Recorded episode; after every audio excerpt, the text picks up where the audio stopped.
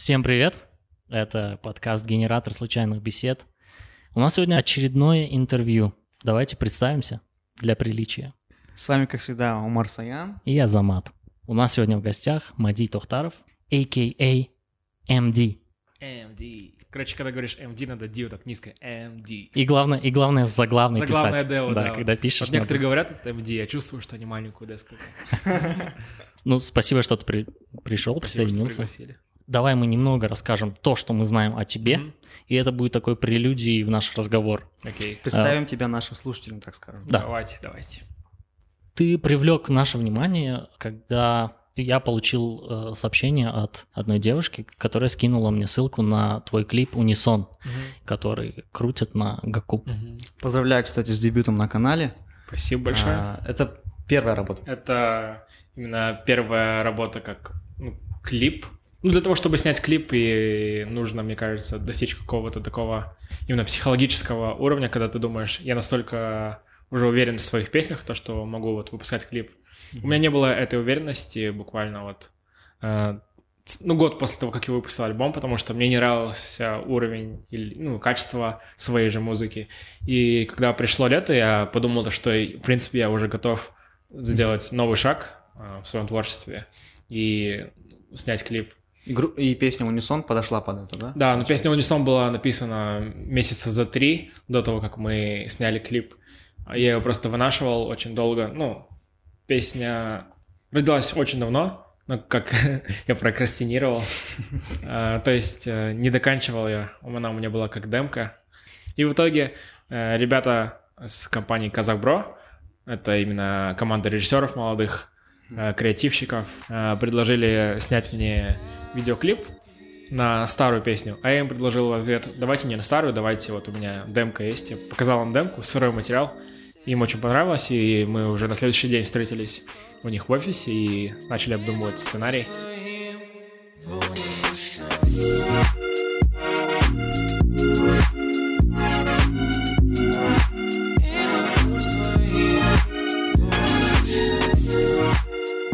Ты знаешь, что такое подкаст? Да, конечно. Ну, есть каст, а под ним вот подкаст. Да.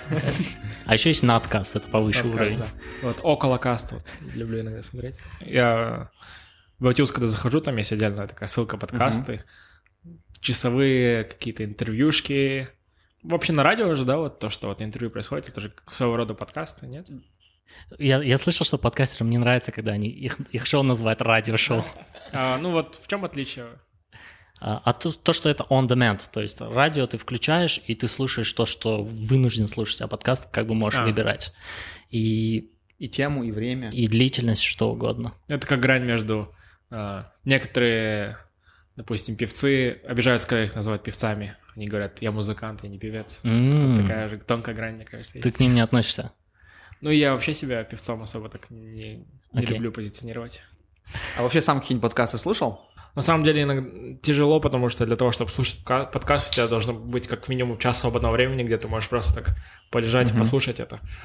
А так просто, ну, они длятся долго. Я даже вот фильм многие не смотрю, потому что они Слишком длятся долго. дол- слишком долгие. Даже на YouTube бывают вот ролики, которые, если больше 10 минут, я вряд ли начну смотреть это. Вау, это, это как это Это называется? Нет, ну мне кажется, такое время просто. Ну, может, Все да. должно быть быстро, да. Тяжело получить э, внимание зрителей, сейчас очень, очень трудно. Очень трудно. Да, то есть, мне кажется, люди сейчас хотят за минимальное количество времени получить максимальное количество информации. Допустим, вот ролик на Ютубе, какое-то интервью, допустим, тот же Вдуть, он идет там больше часа, и, ну, в этом часе, это очень интересное интервью, но мне, допустим, там не все интересно смотреть, иногда перематываю, иногда. Какие-то темы, которые, ну, просто мне как под предпочтением не особо интересно слушать. Вот. Какое твое любимое интервью в Дудя? Мне вот вообще очень понравилось интервью с э, Ильяной Найшулер. То есть я не знал, кто это такой до интервью.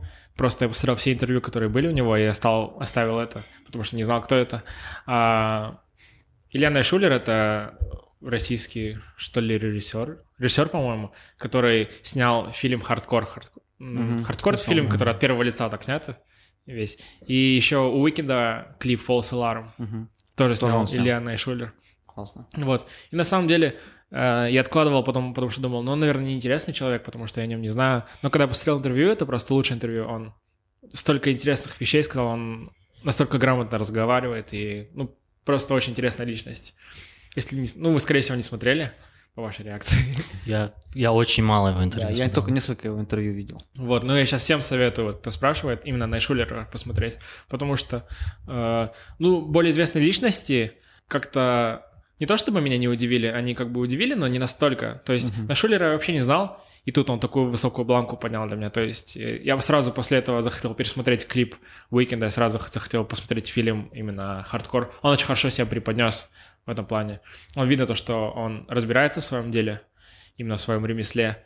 И не было такого, то, что вдуть, он задает же каверзные вопросы. Мгм. Не было такого, что он в тупик его э, поставил. У него очень есть четкие позиции. Вот это мне очень понравилось. Вот, Мади, недавно у тебя прошли концерты в Октау, в Караганде. Как тебе опыт гастролирования? Это было впервые? А, ну да, это впервые. Ну, я бы не сказал, что это концерты, это такие вот выступления, на которые меня пригласили. Я считаю, то, что концерт, чтобы сделать концерт, нужно, чтобы у тебя там был как минимум час перформанса Мгм. именно. А, так у меня было просто выступление, но мне очень понравилось, потому что другой город, и видно, как люди немножко отличаются. Ну, то есть, э, ну, в хорошем смысле. Допустим, э, есть какие-то отличительные особенности именно у западных людей, у людей там из Караганды. Мгм. Вот это вот очень сильно заметно. И, ну, встретили очень классно любая публика. Хоть там и даже не было прям такого супер сильного аншлага, но именно то настроение, это было просто не- непередаваемо круто, просто Мгм. незабываемо. Ну, такие выступления лично у меня забрали бы кучу энергии, а вообще для Это тебя... очень сильно забирает энергию, то есть э, я планировал выпуск своего альбома на 1 ноября, и примерно вот в октябре у меня начались вот эти вот все суматохи по выступлениям. Я думал, то, что на изи вообще вот так вот э, буду совмещать э, выступление и написание альбома. Но в итоге до альбома руки до сих пор не доходят. Очень много энергии потратилось на все это. Мгм.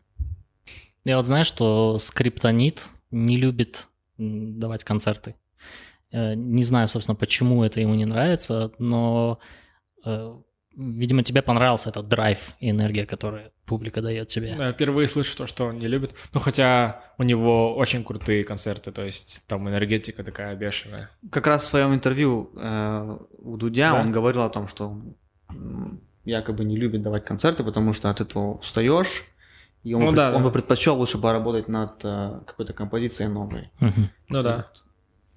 Ну, в целом, да. Но я думаю, тоже э, концерты своего рода как-то этот, что ли, подзаряжают энергией, Мгм. то есть мотивируют сделать новые песни какие-то. Когда ты видишь, как публика радуется, Контакт с публикой, правильно? контакт с публикой, да. конечно, встретиться со своей целевой аудиторией, там, увидеться, это очень важно, мне кажется. Мгм.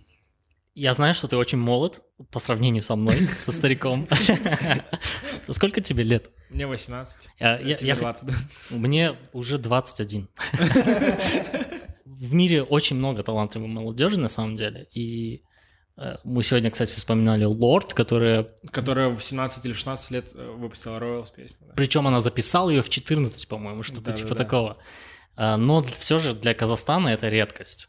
Ты очень молодой артист, или ты так не считаешь? Что ты, может быть, ты считаешь, что это справедливый возраст для того, чтобы начать? Я думаю, да, ну, как вот и говорят, любви всем возрасты покорны, так и творчество, мне кажется, тоже все возрасты покорны. Ну, то есть, а, не- вот я сейчас могу ошибаться, либо Бах, либо Бетховен, но они там первые свои произведения написали там в 6 или в 7 лет. Тогда вообще музыку не преподавали, они сами просто на слух учились играть. Я вот э, заметил в последнее время, именно творческая молодежь, она становится все более молодой. То есть раньше в среднем певец это был 30-летний мужик, потом стан- становились 20-летние. Вот мне Мгм. кажется, скоро дойдет до того, то, что эра тинейджеров пойдет. Мне кажется, уже началась такая эра именно в Америке. Скоро дойдет, мне кажется, и до Казахстана. Просто в Казахстане немножко труднее именно э, проявить себя. То есть я точно знаю, то, что у нас есть очень много талантливых ребят, Мгм. но просто они не знают, как именно себя проявить. Какие бы ты, может быть, мог дать советы им, чтобы они смогли получить свою первую популярность? Но на самом деле э, даже если посмотреть, все мотивационные фильмы, все мотивационные книги приводят э, к одной мысли, то, что если ты реально что-то хочешь сделать, то делай, и ты добьешься результата. Uh-huh. Мне кажется, в этом есть смысл, если все об этом говорят. Э, у меня была мечта, у меня была цель, и, в принципе, я до сих пор работаю над тем, чтобы осуществить свою мечту, именно стать таким крутым музыкантом. Uh-huh. Я считаю, то, что если человек недостаточно сильно хочет этого, а просто хочет прославиться ну, в интернете, то такая кратковременная популярность, даже если она наступит, а в худшем случае она просто не наступит. Вот у ребят, которые снимали мне клип как раз, они именно живут видеомейкингом. А, они знают все о режиссуре, они пересмотрели все фильмы, которые о которых я даже не слышал никогда. И в этих фильмах они именно обращают внимание на, на те вещи, на которые обычный человек не обратит внимания. Mm-hmm. То есть они реально в своем деле, они живут этим, они дышат этим. То есть мне кажется, если, ну, именно в искусстве хочется добиться чего-то, то нужно прям полностью всецело посвятить себя этому. Не жалеть времени, не жалеть каких-то своих сил, жертвовать чем-то, возможно. Угу. А вот как ты считаешь, вот мы, кстати, с Аяном недавно обсуждали, почему мы промоутим другие подкасты казахстанские? Потому что мы считаем, что если само искусство, назовем это так, uh-huh. подкастинга вырастет, то мы вырастем вместе с ним. Это правильно. Как ты считаешь, важнее ли помогать своим э, fellow новичкам, музыкантам, да, или же вот закрыться и тупо работать над собой? Сейчас появляются еще некоторые молодые артисты, и многие меня спрашивают, не считаешь ли ты там то, что у тебя конкуренция сейчас появляется? Uh-huh. И я вот как думаю, в музыке не бывает конкуренции. Ну, конкуренты — это, по сути, два схожих элемента, да, ну, допустим, там Apple, Samsung — это конкуренты, а в музыке ведь могут слушать обоих сразу, то есть в плейлисте могут одновременно, допустим, идти Jay-Z и следом Kanye West. Uh-huh. И то есть они, ну, не являются, по сути, конкурентами. Они создают именно культуру. Они, мне кажется, больше как союзники, сотрудники, коллеги, что-то в этом роде. Поэтому, ну, я не считаю то, что если появляются новые какие-то исполнители, нужно как-то переживать за счет этого. Мне кажется, наоборот, нужно радоваться, помогать. Вот как раз-таки на альбоме э, у меня будет много фитов э, с ребятами, которые нереально крутые, но у них пока нету сильно большой аудитории, то есть они еще не дошли до каждого слушателя. Ну, может, в силу того, что они не так уж долго занимаются музыкой, вот недавно только mm-hmm. начали выпускать свои песни, и мне кажется, это реально очень интересный такой эксперимент, показать то, что в Алмате реально есть крутые люди, о которых люди должны знать. Мы с тобой абсолютно согласны, солидарны.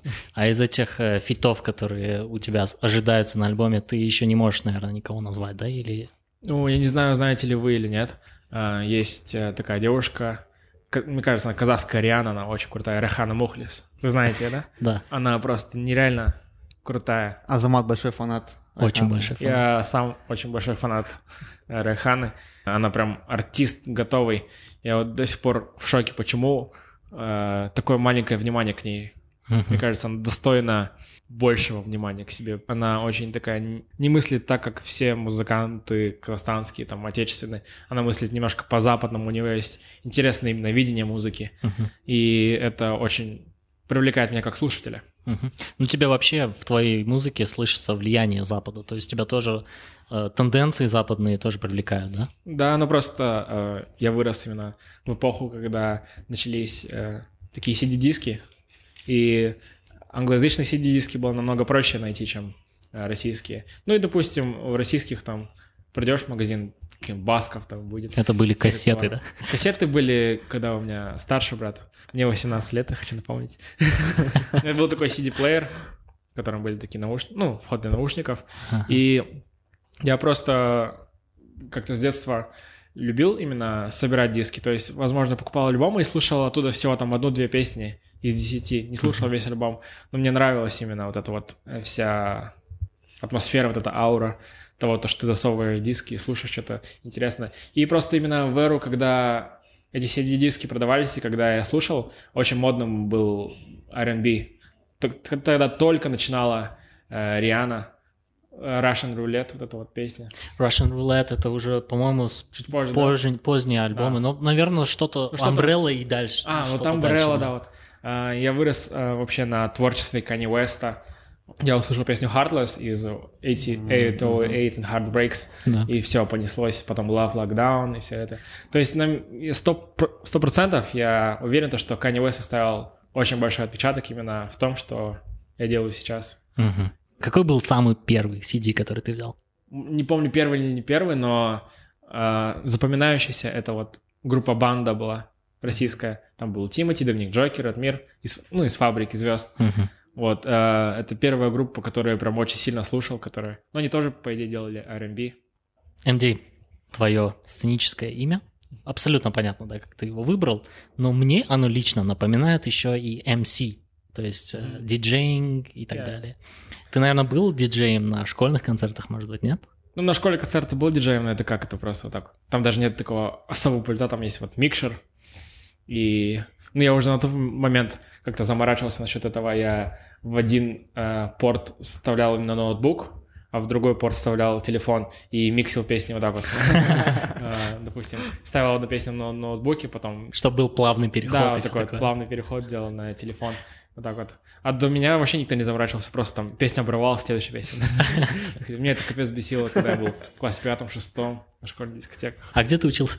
В 46-й школе, э, она раньше была классическая гимназия искусств, ну, сейчас, по-моему, просто гимназия. Я там был в музыкальном классе, кстати. Окончил по классу флейты, музыкальную школу, ну, при 46-й школе. Мгм. Вот. Я флейтист. А флейту ты выбрал сам? Да, ну там интересная история такая.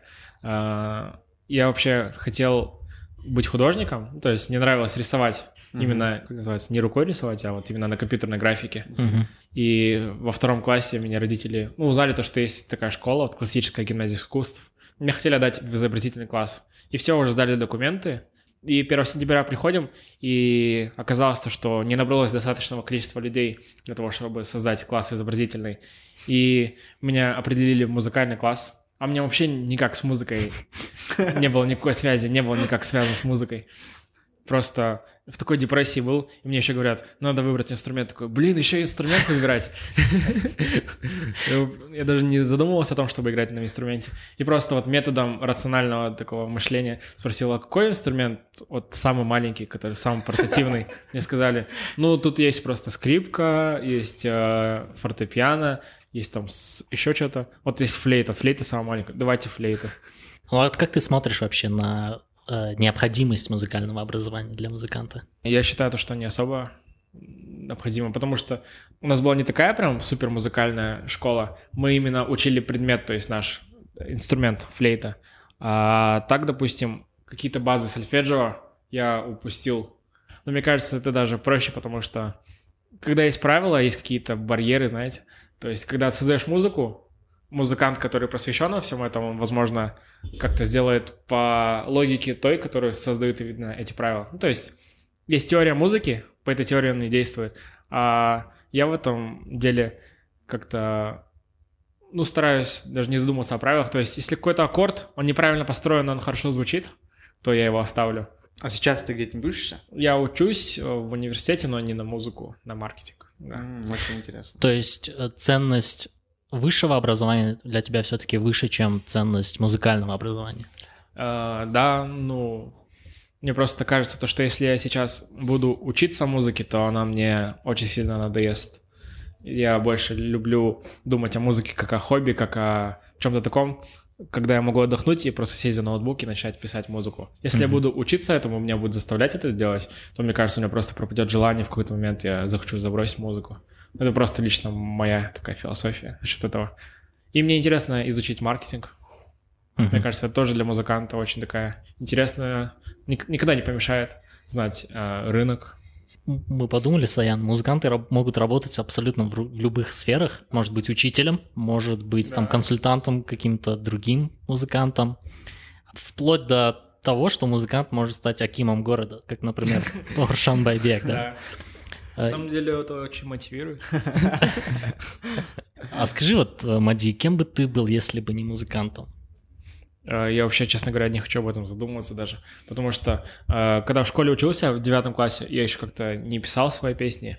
В восьмом-девятом классе, ну, половина людей из нашего класса уже уходили в колледж, и тут я начал осознавать то, что мне пора делать выбор, чем мне заниматься в будущем.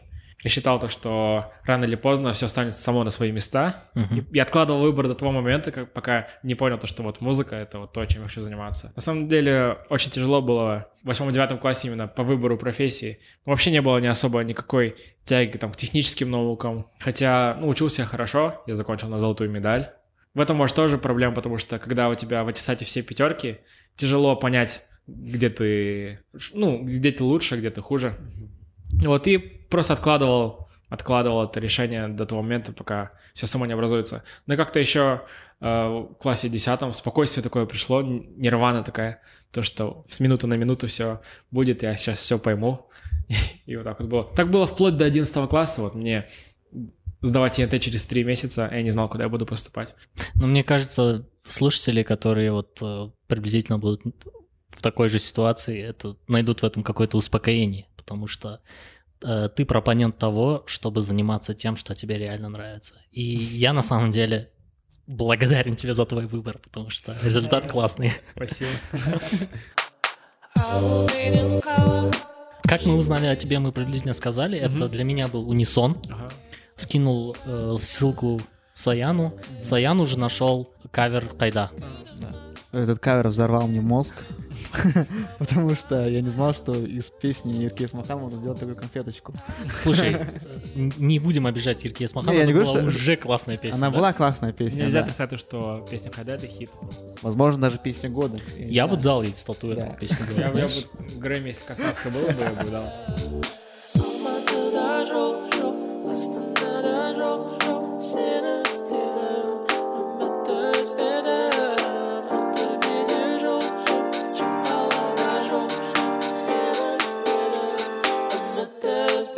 Дальше мы нашли ИП ММЛ. Прости меня, моя любовь, и я люблю тебя до слез.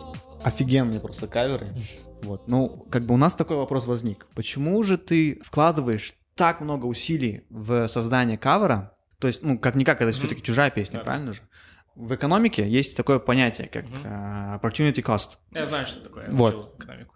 Ты бы мог как бы вложить усилия в свою песню, Ну, трачусь да, но тратишься как бы на каверы. Э, Это, конечно, не умаляет твоих заслуг. Мгм. Почему ты делаешь эти каверы? Возможно, для тебя это как тренировка какая-то. На самом деле, спасибо за такой вопрос. Я прекрасно понимаю, мне многие люди говорят то, что ты мог бы просто сейчас вырезать слова с этой песней и на эту песню, ну, на эту музыку наложить свой текст, и была бы отличная песня. Э, Рациональное мышление, мозг говорит мне то, что да, так и надо сделать. Но именно вот мое какое-то внутреннее чувство говорит то, что нет, надо все-таки сделать кавер. Мне почему-то именно нравится все это делать. Мне интересно вот посмотреть, вот насколько сильно я смогу отойти от оригинала. И мне кажется, аудитории тоже интересно, они а, в основном сравнивают с оригиналом. Не то чтобы сравнивать лучше или хуже, но просто сравнивают, насколько изменилась песня. И мне вот это очень интересно, это как сделать ремейк какой-то песни, это как Мгм. переснять какой-то интересный фильм, что ли, пересказать как-то по-своему какой-то интересный рассказ. Ребут такой, да? так? Такой, да, ребут. И ну, я сам себя очень сильно виню за то, что э, так много сил трачу именно на каверы. Особенно в последнее время, когда я начал работать с Ефреймом. У меня просто мозг стал бешено работать. Мгм. И какие-то идеи, которые вообще очень хорошо бы подошли под какую-то свою песню. Но тем не менее вложился в каверы. Но мне кажется, ты зря себя виднишь. Ну, людям По су- нравится, да. Ну, ты реально как бы даешь новую жизнь этим песням. Мгм. А Допустим, раньше бы я ни за что наверное, не слышал бы песню Я люблю тебя «Я до люблю слез. тебя до слез. Но в твоем исполнении она звучит классно. «Я люблю тебя до слез» — это любимая песня моей мамы. Я хотел просто А, какую... Окей. Вот это, э, that makes sense уже, да. И просто у нас так был следующий вопрос. Каким образом ты делаешь выбор сделать кавер на конкретно эту песню? могу разделить на несколько даже таких методов выбора. Некоторые песни выбираются посредством того, то, что они сейчас очень популярны. Ну, допустим, если какая-то песня очень популярна сейчас, то люди просят меня сделать на нее Мгм. кавер. Но, тем не менее, у меня есть э, каверы на песни, которые очень старые. Возможно, там половина аудитории даже не слышала эти песен, потому что они, ну, уже, может быть, даже немножко забытые. Но в них вот у меня именно интерес возродить когда я слушаю старые песни, я слышу немного не, нечто большее, чем слышат просто обычные люди. Я слышу, как эта песня создавалась и как она изнутри сделана. Допустим, мои сверстники, они могут услышать эту песню, и им просто не понравится аранжировка. Ну, то есть она старомодная. А сама структура песни-то очень, очень классная. Просто очень хочется то, что, чтобы такие песни не забывались, и как-то доносить это до молодой аудитории. То есть, ну, у меня аудитория, она младше 20 лет, ну, возможно, она даже не слышала эти песни. Таким образом, я хочу как-то отшлифовать, что ли, сделать такую обертку именно песни под новый формат, мейнстримные звуки, аранжировки, но при этом оставить старую песню. Один из твоих фанатов слышит в тебе звучание о студии 90-х или Мурата Насырова угу. и задает такой вопрос. Как такой молодой человек пишет такую взрослую музыку? Может быть, это влияние других артистов? Может быть, это влияние школы, либо родителей? Откуда тебя тяга к нео-соулу такому? Я воспитывался именно, ну, по музыкальному воспитывался именно на предпочтениях моего старшего брата. А у меня старший брат очень большой фанат А-студио, э, Мурат Насырова, вот таких вот э, песен, которые не прям попсовые, такие джазовые. Ну, вся интересная музыка. Uh-huh. Вообще в детстве я слушал музыку только, которую слушает мой брат. И именно он мне привил какой-то первоначальный вкус музыки. Мурат Насыров и А-студио, и GCS — это прямые вдохновители вообще меня. Та музыка, которая, к уровню которой я хочу стремиться. Uh-huh. Uh, именно мой альбом, у него сейчас uh, направленность — это алматинский джаз. Uh-huh. То есть uh, Мурат Насыров, uh, А-студио, Батархан Шукенов, GCS — это все можно объединить одним словом алматинский джаз. То есть они не делали такой джаз, как ну, Фрэнк Синатра делает, как делала там Нина, но при этом есть такой вот определенный стиль, вот как московский бит, вот у Москвы есть определенное звучание, есть определенное звучание у Санкт-Петербурга, такое роковое. Вот мне кажется, у Алматы именно звучание песен, старых песен на студио, GCS, когда вот едешь по городу, по Альфараби, в темноте светят фонари, и у тебя играет там Голи Алматом. Ага.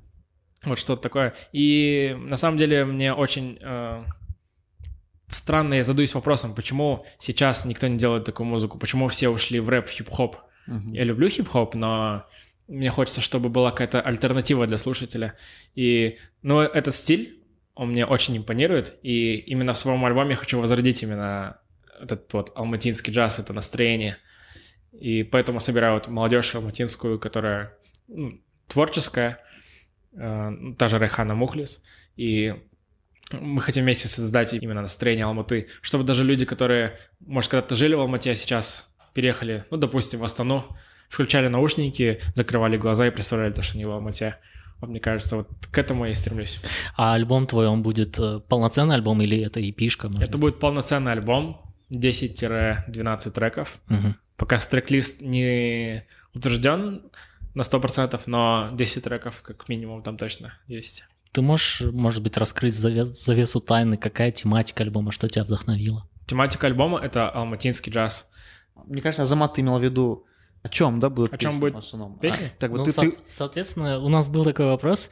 А, мы хотели спросить тебя, что ты ставишь выше, текст или музыку? И я автоматически здесь понял, что когда ты слышишь тематика альбома, ты думаешь звучание, да. не, не текст. Я над текстом думаю в последнюю очередь. В этом мой soulmate — это Иван Дорн. Я смотрел его интервью, он рассказывал, как он пишет песни. Он пишет сначала аранжировку, которая ему нравится, по душе. Затем он какой-то делает непонятный такой мотив на непонятном языке, и под него уже пишет слова. У меня вот схожая концепция создания песен. Мне кажется, через музыку можно передать намного больше, чем через слова. А, потому что вот, ну даже послушать а, старую классику, Вивальди, Моцарт, Бетховен, у них не было слов но при этом там такая экспрессия, вот это вот словами очень тяжело будет передать. Uh-huh. И я тоже придерживаюсь такой философии, то что через музыку можно передать нечто большее, чем, чем через текст. Даже когда мы создаем танцевальную музыку, какой-то вайб, определенный кач можно создать даже без слов. Uh-huh. Я стараюсь минимизировать количество текста в своих песнях. То есть, э, если вытащить текст именно таким, ну, допустим, вордовским файлом, то там будет всего строк 16 максимум. И, ну, это на самом деле очень мало для того, чтобы назвать этот текст стихотворением. Но я просто стараюсь, чем меньше слов, тем больше можно сказать, тем больше они говорят. Мне кажется, чем больше слов, тем меньше смысла uh-huh. от этого. Вот. Ну, я согласен то, что есть э, категория музыкантов, которые делают упор именно на текстовую составляющую. Яркий пример Оксимирон. Он очень глубокие тексты, но над музыкой особо так не запаривается. Но при этом его любят. Он собирает олимпийские. и Иван Дорн, который не запаривается над текстом, но запаривается над музыкой, и его также любит. Каждый музыкант — это некий художник, и как ему рисовать, это только ему угодно, мне кажется. У нас есть рубрика регулярная, называется «Что слушаешь, что смотришь, что Мгм. читаешь», где мы говорим, что в последнее время нас заинтересовало в этих трех направлениях. И зададим тебе сейчас эти вопросы. Что ты посоветуешь послушать? На самом деле, э, часто спрашивают, есть ли у меня какая-то любимая песня, и на самом деле нет, у меня нет любимой песни, потому что бывает песня любимая на один день, там, на одну неделю. Альбом Мэдж Джордан, последний. А вот конкретно из казахстанской музыки. Группа Синдбад мне нравится очень. М. Она новая, свежая, и мы с ними делаем как раз э, в альбоме один трек. Э, ну, у них пока не так много песен, по-моему, пять песен вышло на EP, но мне очень понравились эти ребята, вот они... Они запариваются над музыкой, в общем говоря. Э, Сейчас в эру, когда, в основном, когда говорят словосочетание казахская музыка, в основном всем в голову приходит рэп, пропадает понимание о том, то, что можно сделать и не рэп. И вот именно Синдбад — это ребята, которые, ну, не побоялись сделать что-то такое более музыкальное. Ну, мне очень А кто, по-твоему, человек года или группа года в казахстанской музыке в этом году? Скриптонит, мне кажется, потому что, ну, год назад все знали скриптоните, но не настолько сильно о нем говорили, Мгм. а именно этот год, мне кажется, его вот стопроцентно. Мне кажется, да, вот скриптонит, ну, потому что у него повысилась работоспособность, он раньше меньше песен выпускал, а тут за год такое большое количество еще альбом. А в мире, как ты думаешь? В мире Да. Иркей Смахан. Тогда э, что бы ты посоветовал почитать нашим слушателям? Какая последняя книга, которую ты прочитал? Ну, не то чтобы последняя книга, но я могу посоветовать почитать «Жутко громко и запредельно близко». Меня вначале отталкивало название, это потому что думал, такой-то сентиментальный роман очередной. Ну, как они любят же такие вот высокие там названия делать для своих э, книг. Пять метров над уровнем неба. Ну, Что-то такое, да. Но на самом деле «Жутко громко и запредельно близко» — это вообще не love story, это очень интересная книга. Она такая в каком-то роде поучительная, она о семейных ценностях. Мгм. Ну, на самом деле, э, давно ничего не читал, потому что даже времени насчет это- на это нет. У меня всегда выбор почитать книгу или сделать песню. И обычно выигрывает второе. Какой фильм посоветуешь посмотреть? Может, сериал? Фильм или сериал? Так, на самом деле на меня очень много фильмов производит впечатление, но вот самый-самый-самый, после которого просто сидел так вот пялился в эту точку, это «Господин Никто» с Джаредом Лето. Это просто шикарнейший фильм, он, ну, также артхаусный очень. Э, Смотришь фильм и не понимаешь, что происходит. То есть он идет часа два, и вот э, как минимум полтора часа из этого ты сидишь и просто не понимаешь, что происходит на экране. Какая-то неразбериха, какие-то не связанные между собой сцены. Вот как э, «Криминальное чтиво».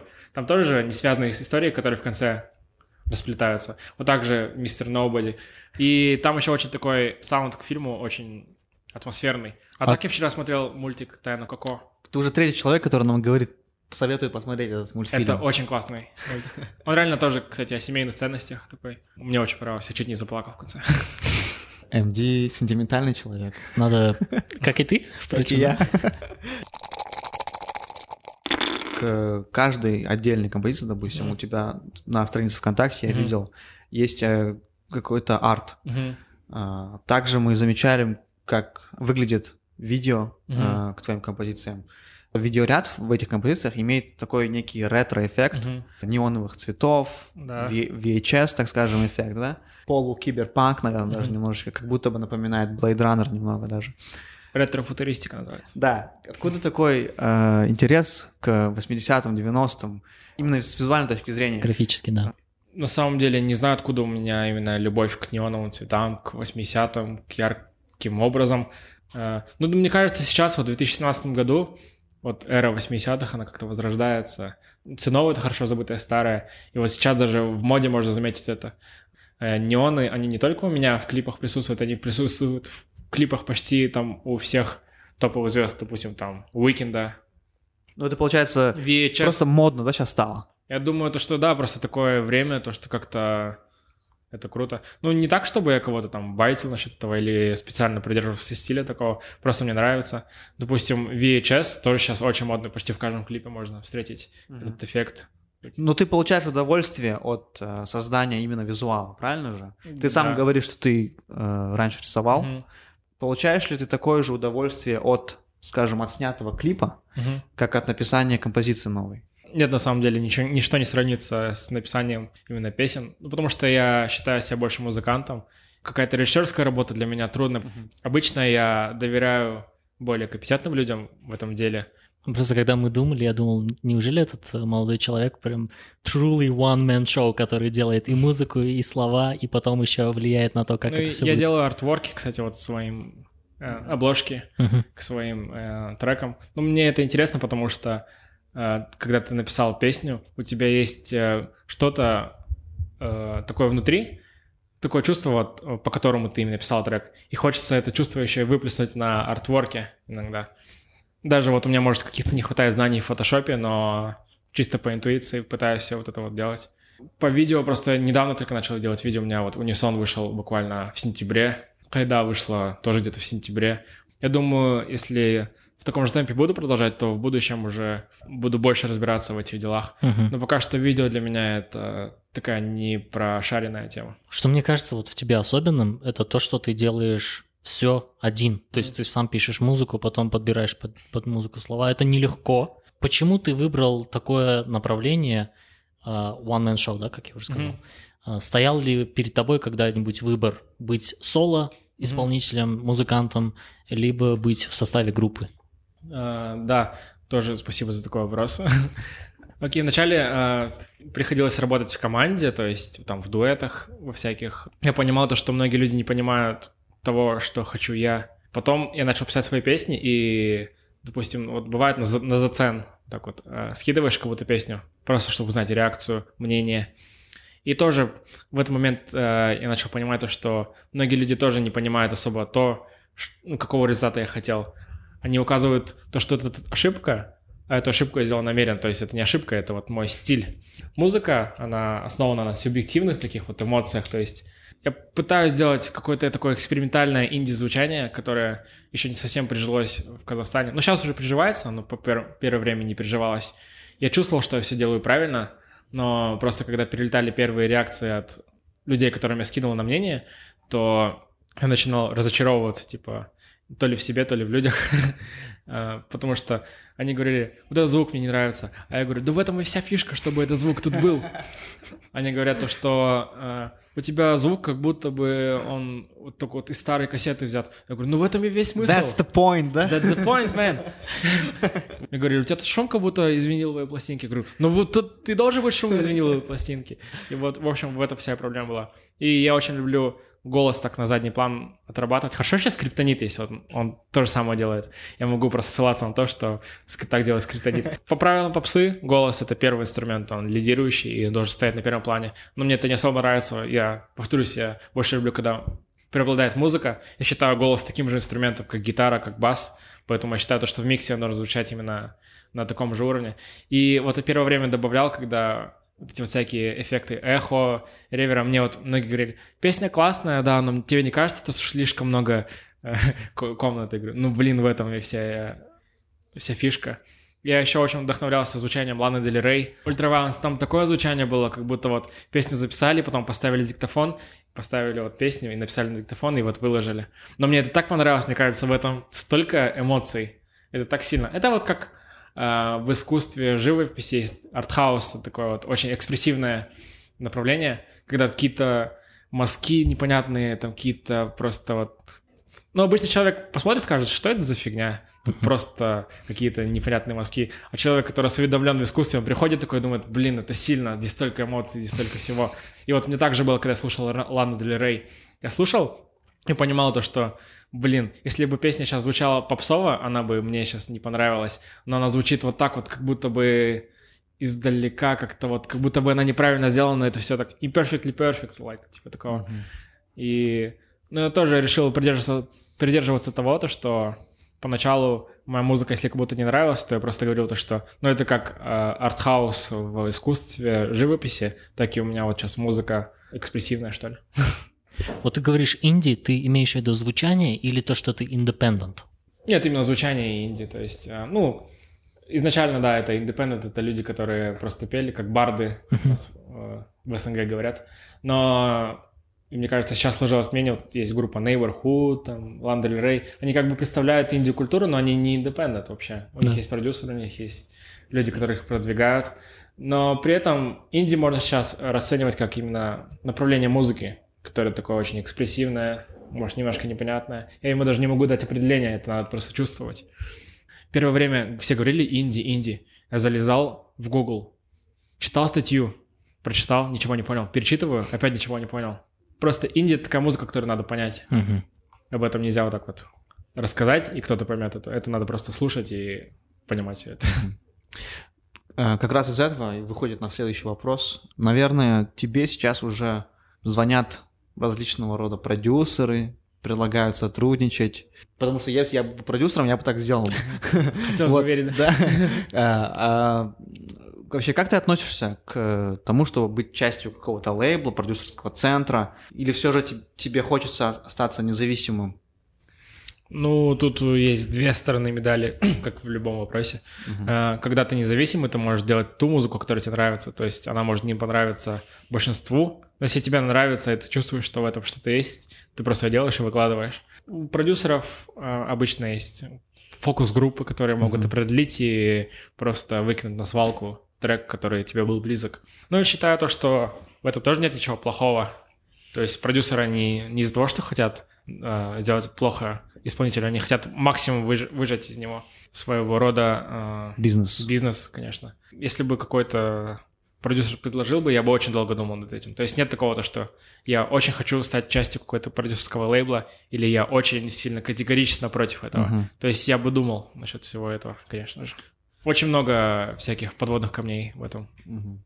Но мне все-таки кажется, что в этом вопросе, как в большинстве, не две стороны медали, а есть еще третья. То, что, кстати, мы в одном из эпизодов с Мгм. э, Sound Lab Records, эти музыканты говорили, что иногда им нужна такая палка, пинок под зад, чтобы это, это что-то... говорил их продюсер, кажется. А, что да? Им нужна, да, что им нужна такая пинок под Конечно, зад. да, это само собой. А как вот с этой, если с этой точки зрения посмотреть, как у тебя с дисциплиной, как ты находишь в себе силы на тайм-менеджмент, work-life balance и все такое? Я ужасный прокрастинатор в этом плане. Но я сам себе ставлю дедлайны. У меня вот даже вот на телефоне, на заставке написан список дел, которые нужно сделать на эту неделю. Я так себя и мотивирую, в принципе, вот так вот. Стараюсь максимум тоже выжать из своего времени, но, честно говоря, не особо выходит. Именно потому, что нету именно workspace, Мгм. можно.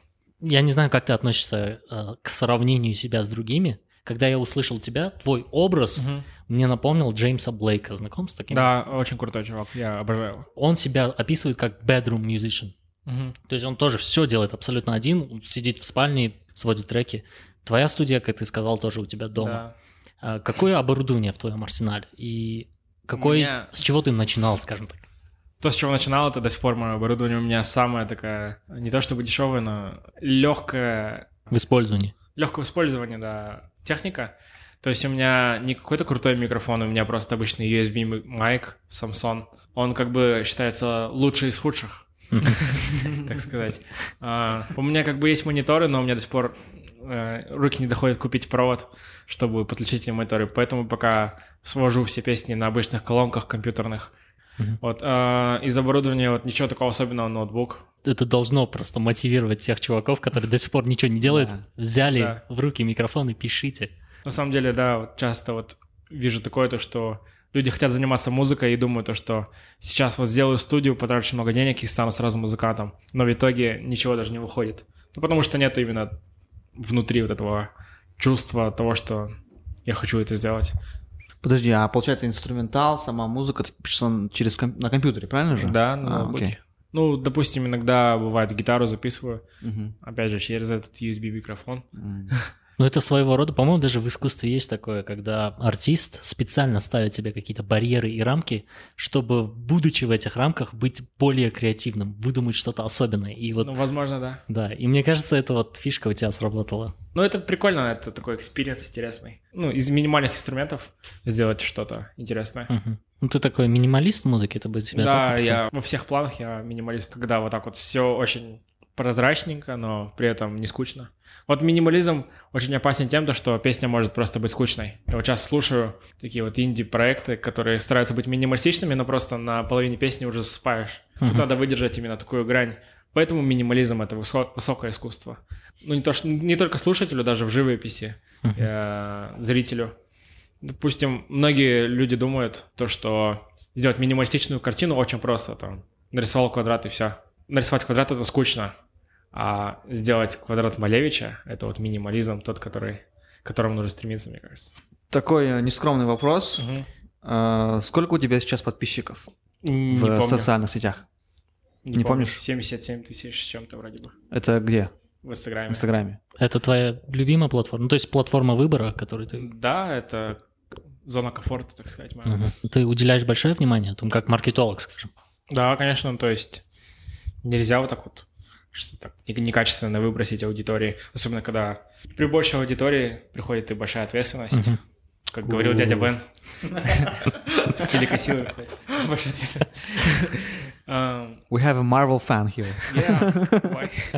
Приходит большая ответственность, и уже нужно как-то более скрупулезно относиться к тому, что ты выпускаешь. А, допустим, если ты идешь по улице, бывает, что люди узнают тебя? Просят М. автографы, может быть. Чувствуешь ли ты, себя как бы популярным и э, Нет, ну, это, вопрос. честно говоря, не знаю, типа, не мне судить, это, наверное, со Мгм. стороны все виднее. А, ну, ко мне подходят люди... Автографы сейчас не просят в 2017 году, Сори, мы, Хочу просто мы- мы застряли в 90-х. которые сейчас... Сейчас, наверное, подают айпады и этот стилус, да? Сейчас не- люди не знают, что такое стилус. Э, Сейчас люди подходят и фоткаются. М. В последнее время с каждым днем все больше и больше людей ну, так узнают меня, подходят.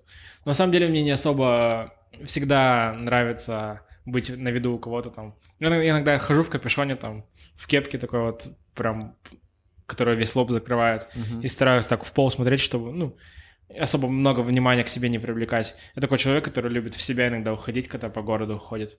Ну, бывают дни, когда мне приятно, мне хочется, чтобы меня узнавали.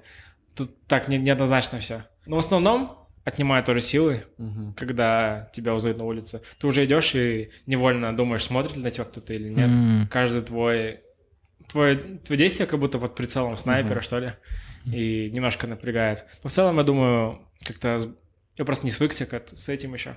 Ну, сейчас ты создаешь такое впечатление человека, у которого нету ни одного признака звездной болезни. Вот. Э. Насколько это правда? Нет, ну я не знаю, я не особо считаю себя, честно говоря, популярным, потому что я буду считать себя популярным, когда я пойму то, что вот это мой предел, это пик. Но сейчас, я думаю, я даже не на 25% не выложился, на- насколько я мог бы выложиться. Поэтому, я думаю, это мотивирует работать. И как-то, не знаю, мне не до звездной болезни. Ну, вот то, что ты вот скрываешься, одеваешь кепку, это вот следствие известности, мне кажется. То есть, э, если ты чувствуешь себя некомфортно, ты поэтому Ну пытаешься да, но это скорее больше профилактика, чтобы мало ли вдруг меня узнают, а так Мгм. точно никто не узнает. Мгм. А вот есть люди, которые поддерживают, ну, как бы support system, да, система поддержки, которые тебе советуют, э, э, как вот избежать таких такого состояния души. Какие-то другие А. ну, артисты, исполнители. Нет, на самом деле я не считаю то, что это какая-то большая проблема, которая стоит ребром, но не считаю то, что мне как-то сильно напрягает, настолько сильно то, что у меня от этого какие-то проблемы там внутри себя. Но беспокоит ли тебя последствия? Допустим, песня, которая мне очень нравится, The Bakery Arctic Monkeys, он поет. Девушка общается с ним из-за того, что он популярный. А он говорит, а вот если бы ты меня в пекарне увидела, ты бы обратила на меня внимание? Не задавался такими вопросами последствия вот этой известности? Честно, не сдавался, но у меня, допустим, родители, мама очень переживают насчет этого. Она говорит, тебе будет, наверное, очень тяжело выбрать жену, потому что... Вот почему многие звезды, они холостые до сих пор, потому что они не знают, вот люди, которые рядом с ними, они с ним, потому что у них есть известность или они реально видят в них хороших людей. Ну, я думаю, это очень тяжело определить. Ну, у меня сейчас просто нет отношений, так-то, поэтому как-то особо не знаю. Ну, Мы с мамой, когда разговариваем насчет этого, задумываешься о том, Мгм. что, что, ну да, просто сейчас пока не столкнулся с этим, но не исключаю того, что, возможно, да, такие моменты и настанут. Из твоего ответа я понял, что твоя система поддержки — это семья. Да, конечно. Ну, я не, не думаю, что для каждого человека нет никого ближе, чем семьи. У меня два брата старших. Э, Зачастую с ними как-то советуюсь насчет этого. Если какие-то советы, в которых мне могут больше помочь друзья, у меня есть друзья хорошие. Кстати, насчет друзей. Я стараюсь сейчас контактировать только в основном с одноклассниками. Ну, то есть люди, с которыми со мной с первого класса, которые э, со мной точно не потому, что я как-то в Инстаграме какую-то аудиторию там имею или какие-то песни выпускаю. Mm-hmm. Просто потому, что мы друзья, потому что через много месяцев прошли. Вот, и с ними я сейчас очень близок, даже ближе, чем когда был в школе. И ну, мне на самом деле это очень нравится. Друзья познаются в таких вот моментах. Напоследок у тебя есть возможность дать нашим слушателям знать о своих предстоящих концертах, э, какую-то информацию об альбоме, где тебя найти, как следить за твоими обновлениями. Mm-hmm. Пока что самая ближайшая цель, самая глобальная цель — это закончить альбом. Концерты будут сходить от того, когда будет написан альбом. Очень хочется презентовать альбом, сделать презентацию альбома, какой-нибудь большой концерт. Сам альбом, ну, я думаю, уже все так рассказал в течение этого mm-hmm. интервью. Это будет такая вот интересная э, зарисовка, какой-то такой алматинский джаз, ностальгическая немножко тема, э, с, ну, смешанная с какими-то мейнстримными, мейнстримными вещами. Ну, Мади, мы желаем тебе успеха, творческого спасибо. роста, вдохновения. Многого узнали, большое спасибо тебе. Мы очень горды и рады, что на нашей эстраде есть такие представители, как ты. На самом деле, я тоже хочу вас поблагодарить. Спасибо за то, что пригласили. Очень интересная беседа. В процессе этой беседы я сам узнал о себе какие-то факты, покопался в своей голове как сам познание для себя. Вот вообще время прошло незаметное. Мне показалось, как будто прошли 20 минут времени сейчас. Я надеюсь, мы встретимся с тобой через пару лет и сделаем такой своего рода кетчап, когда ты просто будешь буминг, да? Да. И, и не забудь взять с собой свой Грэмми тогда.